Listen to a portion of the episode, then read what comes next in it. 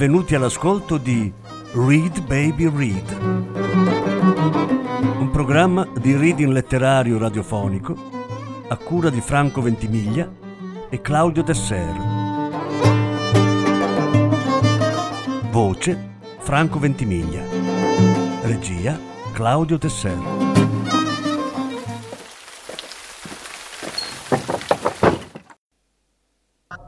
Don De Lillo, L'angelo Esmeralda.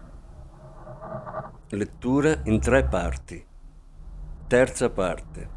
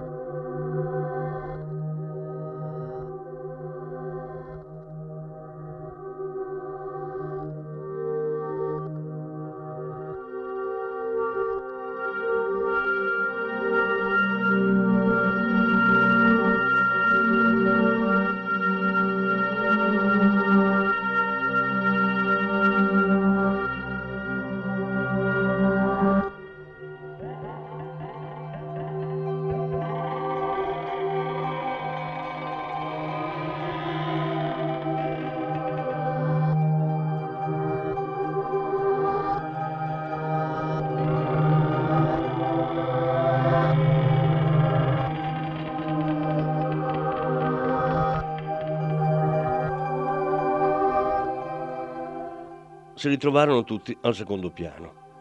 Gracie camminava su e giù nella stanza vuota. Ismael stava in un angolo a fumare un Phyllis Blunt. La suora sembrava non sapere da dove cominciare, come affrontare la cosa inqualificabile che qualcuno aveva fatto a quella bambina che lei aveva tanto sperato di poter salvare. Camminava avanti e indietro, stringeva i pugni. Si sentì il gemito gassoso di un autobus a qualche isolato di distanza. Ismael, devi scoprire chi è stato a fare una cosa del genere. Secondo te io qui che sono? Il capo della polizia. Hai contatti nel quartiere che nessun altro ha. Quale quartiere? Il quartiere è laggiù. Questa qui è la riserva.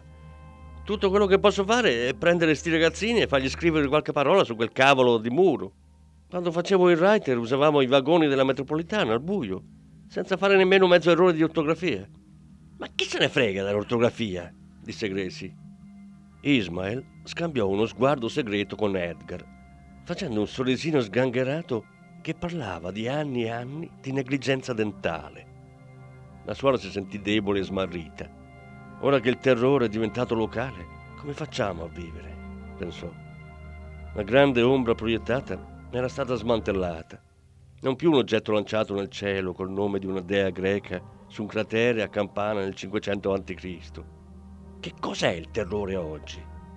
Un rumore vicinissimo sul selciato, un ladro con un coltello in mano, o il balbettio di una macchina che passa e gira senza meta, qualcuno che ti porta via tuo figlio.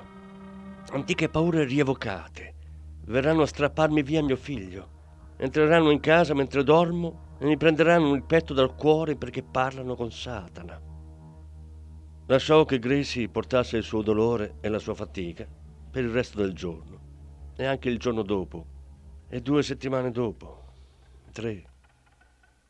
Edgar temette che potesse avere una crisi e cominciare a vedere il mondo come una colata di materia informe che aveva provocato per caso la nascita di un pianeta color smeraldo qui, la morte di una stella lì, e in mezzo delle zone casuali di deserto. Il suo sonno era privo della serenità di un disegno sovrastante, di forma e proporzione, quel genere di forza che lascia sbigottiti e turbati. Gracie e la gang portarono il cibo nelle case popolari ed Edgar aspettò nel furgone. Lei era la suora nel furgone, non ce la faceva ad affrontare quelli che chiedevano spiegazioni di quanto era successo a Esmeralda. Madre misericordiosa, prega per noi. 300 giorni. A un certo punto cominciarono le storie, le voci che correvano da un isolato all'altro, passando per le chiese e i piccoli supermercati, forse leggermente alterate, a volte tradotte male, anche se non del tutto stravolte. Era abbastanza chiaro che la gente parlava dello stesso misterioso evento. Alcuni andavano a guardare e poi ne parlavano con altri, animando la speranza che cresce sulle cose più grandi di noi.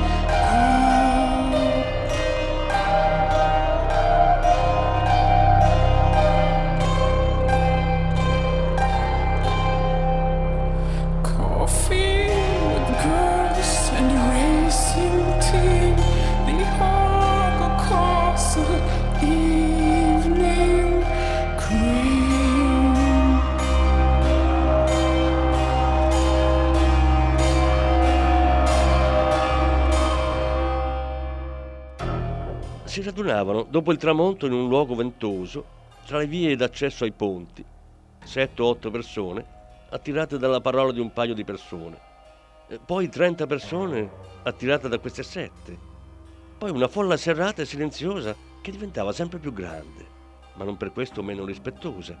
200 persone stipate su uno spartitraffico in fondo al Bronx, dove la superstrada si inarca verso il basso del mercato all'ingrosso, e gli scali di smistamento si estendono verso lo stretto fra Staten Island e Long Island. Tutta quella desolazione industriale che ti spezza il cuore, con quella sua stizzosa bellezza da grande depressione. Le rampe che sputano erbacce alte e il vecchio ponte della ferrovia che attraversa il fiume Harlem, una torre traforata ai due lati, forse un po' ondeggiante per il vento continuo. Arrivavano e parcheggiavano l'auto, se ce l'avevano, 6 o 7 per macchina. Lasciavano una macchina in salita su una stradina o nelle traverse vicino alla fabbrica e si andavano a incuneare sullo spartitraffico di cemento fra la superstrada e il vialone butterato, nel vento ghiacciato che sferzava, e guardavano, sopra la fiumana del traffico folle, un tabellone pubblicitario che galleggiava nell'oscurità. Un cartellone piazzato su un'alta impalcatura sopra il fiume, allo scopo di attirare gli sguardi imbambolati dei pendolari sui treni che arrivavano uno dopo l'altro dai sobborghi settentrionali per raggiungere il cuore dei soldi e dell'opulenza di Manhattan. Edgar era nel refettorio, seduta di fronte a Gracie. Mangiava senza sentire alcun sapore, perché da anni ormai aveva deciso che il gusto era una cosa di poco conto. Quello che contava era pulire il piatto. Gracie disse: «No, per favore, non puoi. Giusto per vedere. No, no, no. Voglio vedere di persona. È roba da giornali scandalistici. Una superstizione da rotocalco della peggior specie. È orribile. Sarebbe, come si dice, abdicare totalmente, capisci? Sei ragionevole. Non rinunciare al tuo buonsenso. Potrebbe essere lei quella che vedono. Sai di che è la colpa? Del telegiornale della sera e il telegiornale delle 11, con le notizie locali, con tutte le notizie grottesche distanziate d'arte per tenerti attaccato alla TV per l'intera mezz'ora del programma. Io penso di dover andare», disse Edgar. «È una cosa che devono affrontare, giudicare e capire le persone povere, se sono in grado di farlo. E noi dobbiamo vederla in questo contesto. I poveri hanno bisogno di visioni, d'accordo? Mi pare che tu abbia un atteggiamento di superiorità nei confronti delle persone che ami», disse Edgar a bassa voce. «Sei ingiusta. Tu dici i poveri. Ma a chi altri dovrebbero apparire i santi? I santi e gli angeli appaiono forse ai presidenti di banche? Mangia le carote. È colpa del telegiornale della sera. È un disgustoso caso di sciacallaggio sulla morte orribile di una bambina». «Ma chi è lo sciacallo?»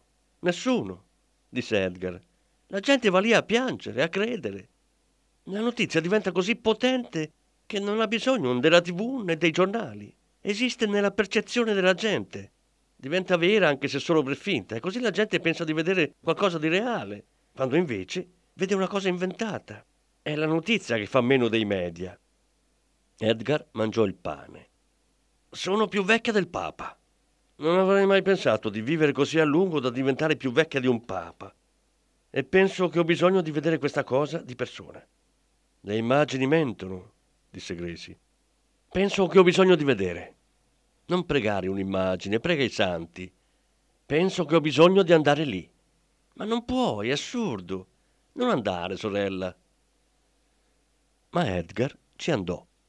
Andò in compagnia di una persona timida e tranquilla di nome Janis Ludermilk, che portava un apparecchio per i denti. Presero l'autobus e la metropolitana e gli ultimi tre isolati li percorsero a piedi. Suor Jan c'era portata dietro un cellulare nel caso avessero avuto bisogno di aiuto. Una luna arancione come la robbia sovrastava la città.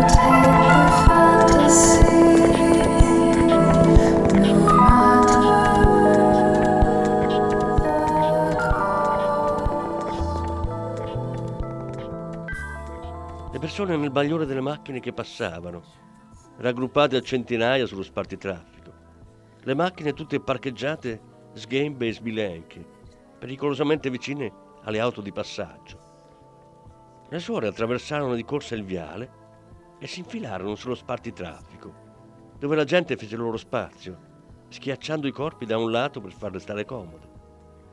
Le due donne seguivano gli sguardi entusiasti della folla. Stavano lì e guardavano. Il cartellone era illuminato in modo non uniforme, al buio in certi punti.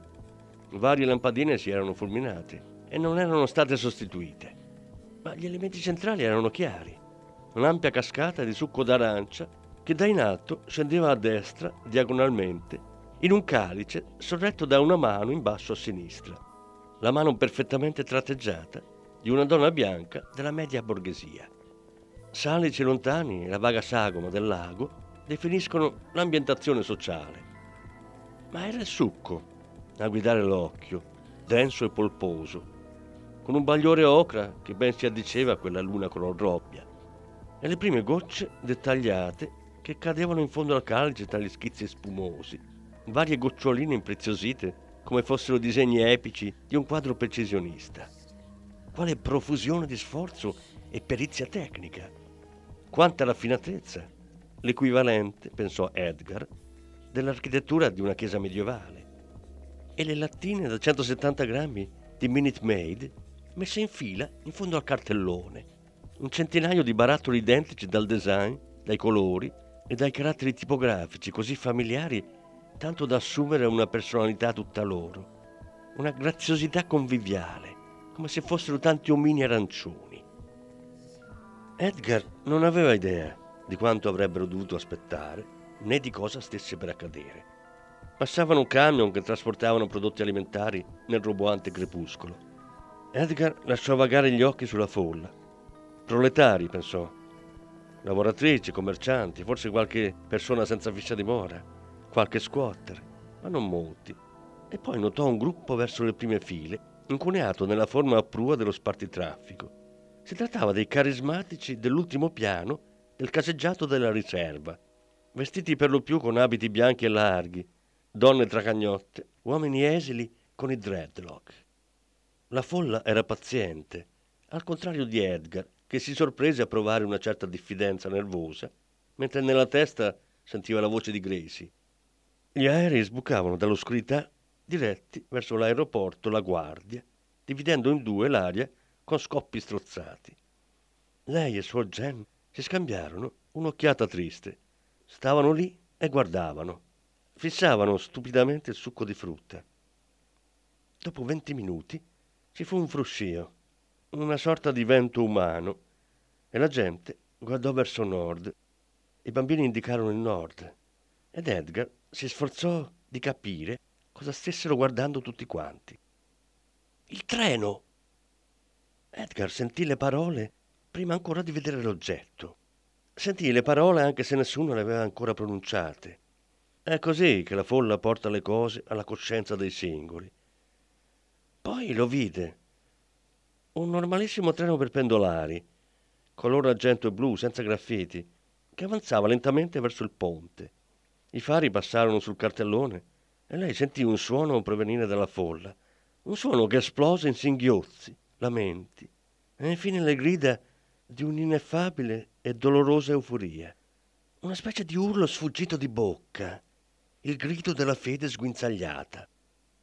Perché quando le luci del treno illuminarono la parte più buia del cartellone, sopra il lago nebbioso comparve una faccia, e quella faccia apparteneva alla ragazzina uccisa. Una decina di donne si strinsero la testa fra le mani, urlavano e singhiozzavano. Uno spirito, un alito divino attraversò la folla. Esmeralda! Esmeralda! Edgar era in preda allo shock. Aveva visto qualcosa, ma molto di sfuggita, troppo velocemente, per rendersi pienamente conto. Voleva che la ragazzina riapparisse. Donne che prendevano in braccio i bambini e li avvicinavano al cartellone, al succo che scorreva. Li immergevano nel balsamo, nell'olio battesimale. Suor Jen si avvicinò a Edgar per dirle qualcosa in mezzo a tutto quel frastuono di voci e rumori. Le assomigliava? Sì. Sei sicura? Penso di sì, disse Edgar. L'hai mai vista da vicino? L'hanno vista gli abitanti del quartiere. Tutte le persone qui presenti. La conoscevano da anni. Gracie avrebbe detto: che orrore! Che spettacolo di pessimo gusto! Sapeva cosa avrebbe detto Gracie. Gracie avrebbe detto: è solo il foglio della pubblicità sottostante, un difetto tecnico che fa intravedere l'immagine coperta quando quella parte che sta sopra viene illuminata da un fascio diretto di luce. Edgar vide Gracie che si stringeva la gola facendo gesti teatrali come se le mancasse l'aria. Aveva ragione. Quella notizia non dipendeva più dalle agenzie che la riportavano. Quella notizia si stava inventando da sola negli occhi della gente in carne e ossa. E se sotto non c'era nessun'altra pubblicità, perché doveva esserci un'altra pubblicità sotto quella del succo d'arancia? Senz'altro quelle vecchie le toglievano. Suor Jen disse: e ora? Aspettarono. Stavolta aspettarono solo una decina scarsa di minuti prima che arrivasse un altro treno. Edgar si spostò, cercando di farsi largo delicatamente, a piccoli passi. E la gente le faceva spazio.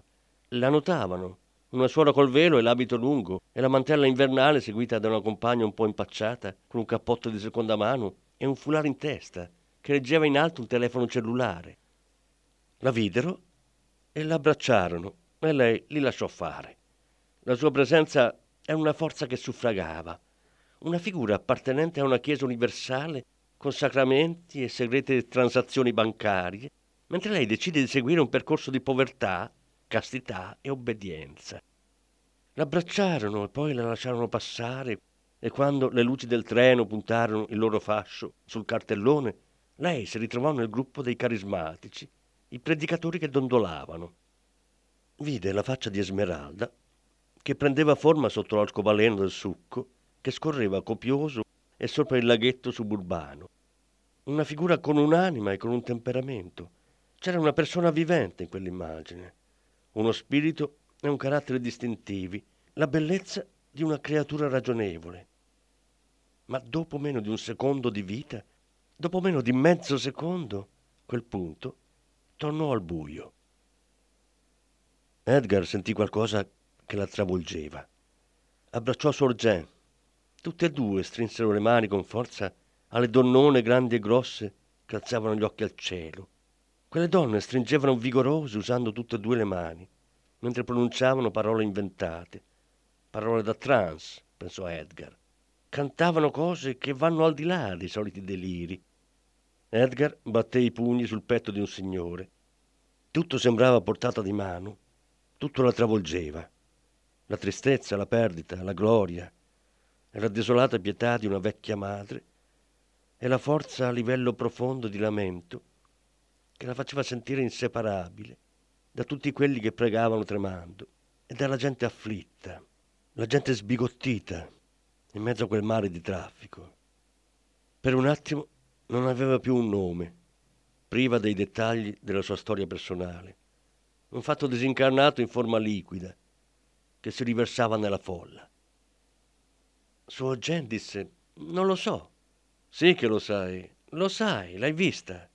Non lo so, era un'ombra. Esmeralda sul lago. Non so cosa ho visto. Lo sai, sì che lo sai, l'hai vista. Aspettarono altri 2 treni. Nel cielo apparivano le luci di atterraggio e gli aerei continuavano a scendere verso la pista dall'altra parte del corso d'acqua. Un volo ogni mezzo minuto. Il rombo di un aereo che si sovrapponeva a quello dell'altro. E il rumore sembrava senza soluzione di continuità, e l'aria puzzava di combustibile e di fumo. Aspettarono un altro treno.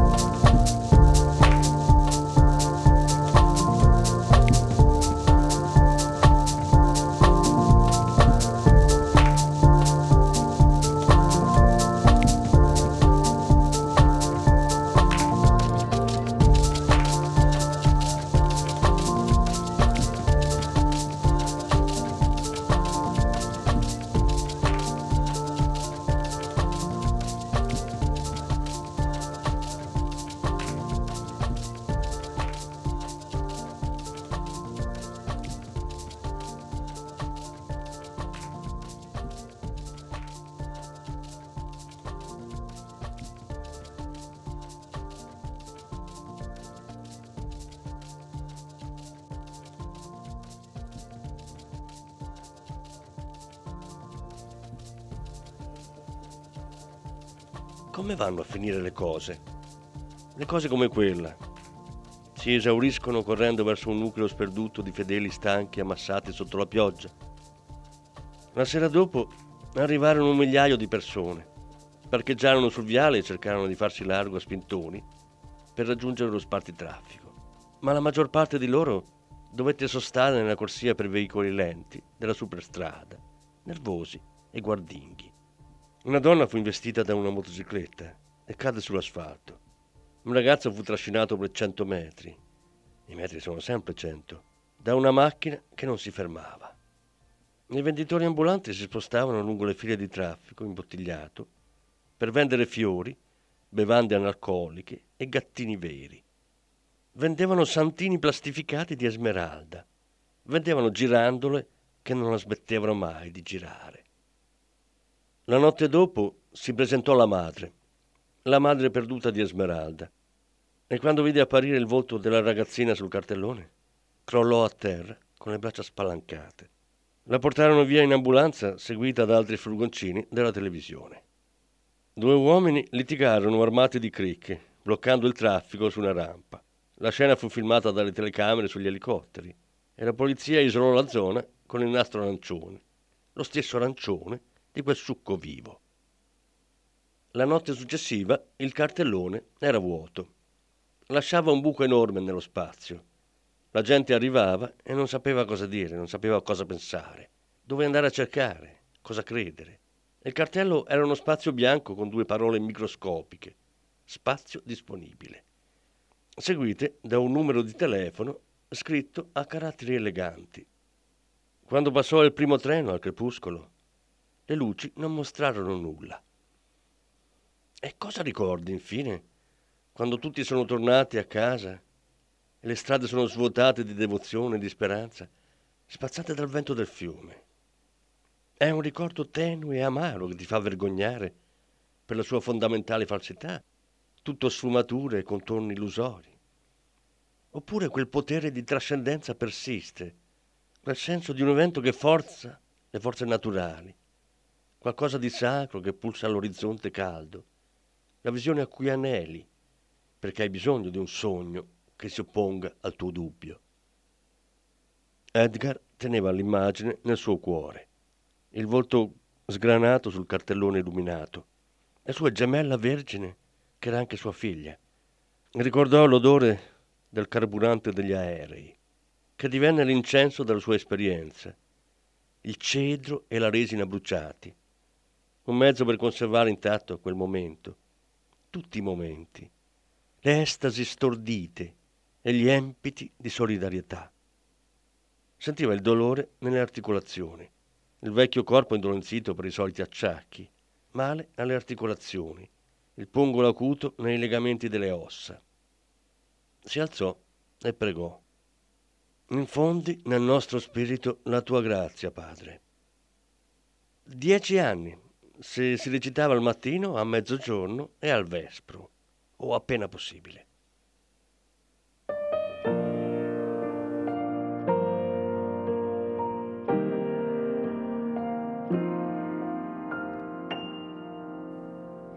Now at last I know what a fool I've been, for I've lost the last love I shall ever win.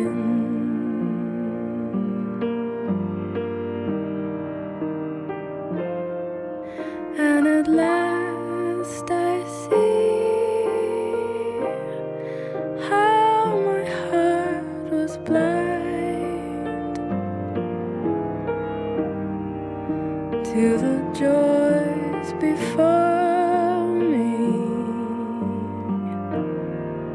that I left behind.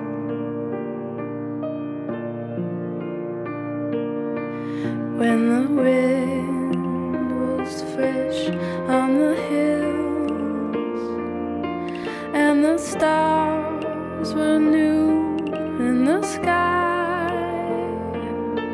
and the lark was heard in the still. Where was I? Where was I? When the spring is cold,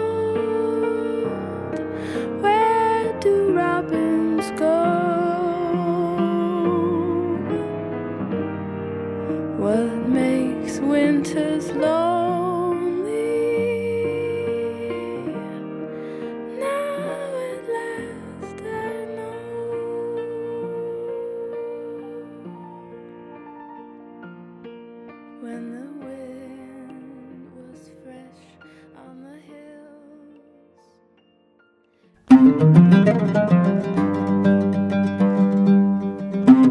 Avete ascoltato Read Baby Read, un programma di reading letterario radiofonico a cura di Franco Ventimiglia e Claudio Tesser. Grazie per l'ascolto, alla prossima settimana.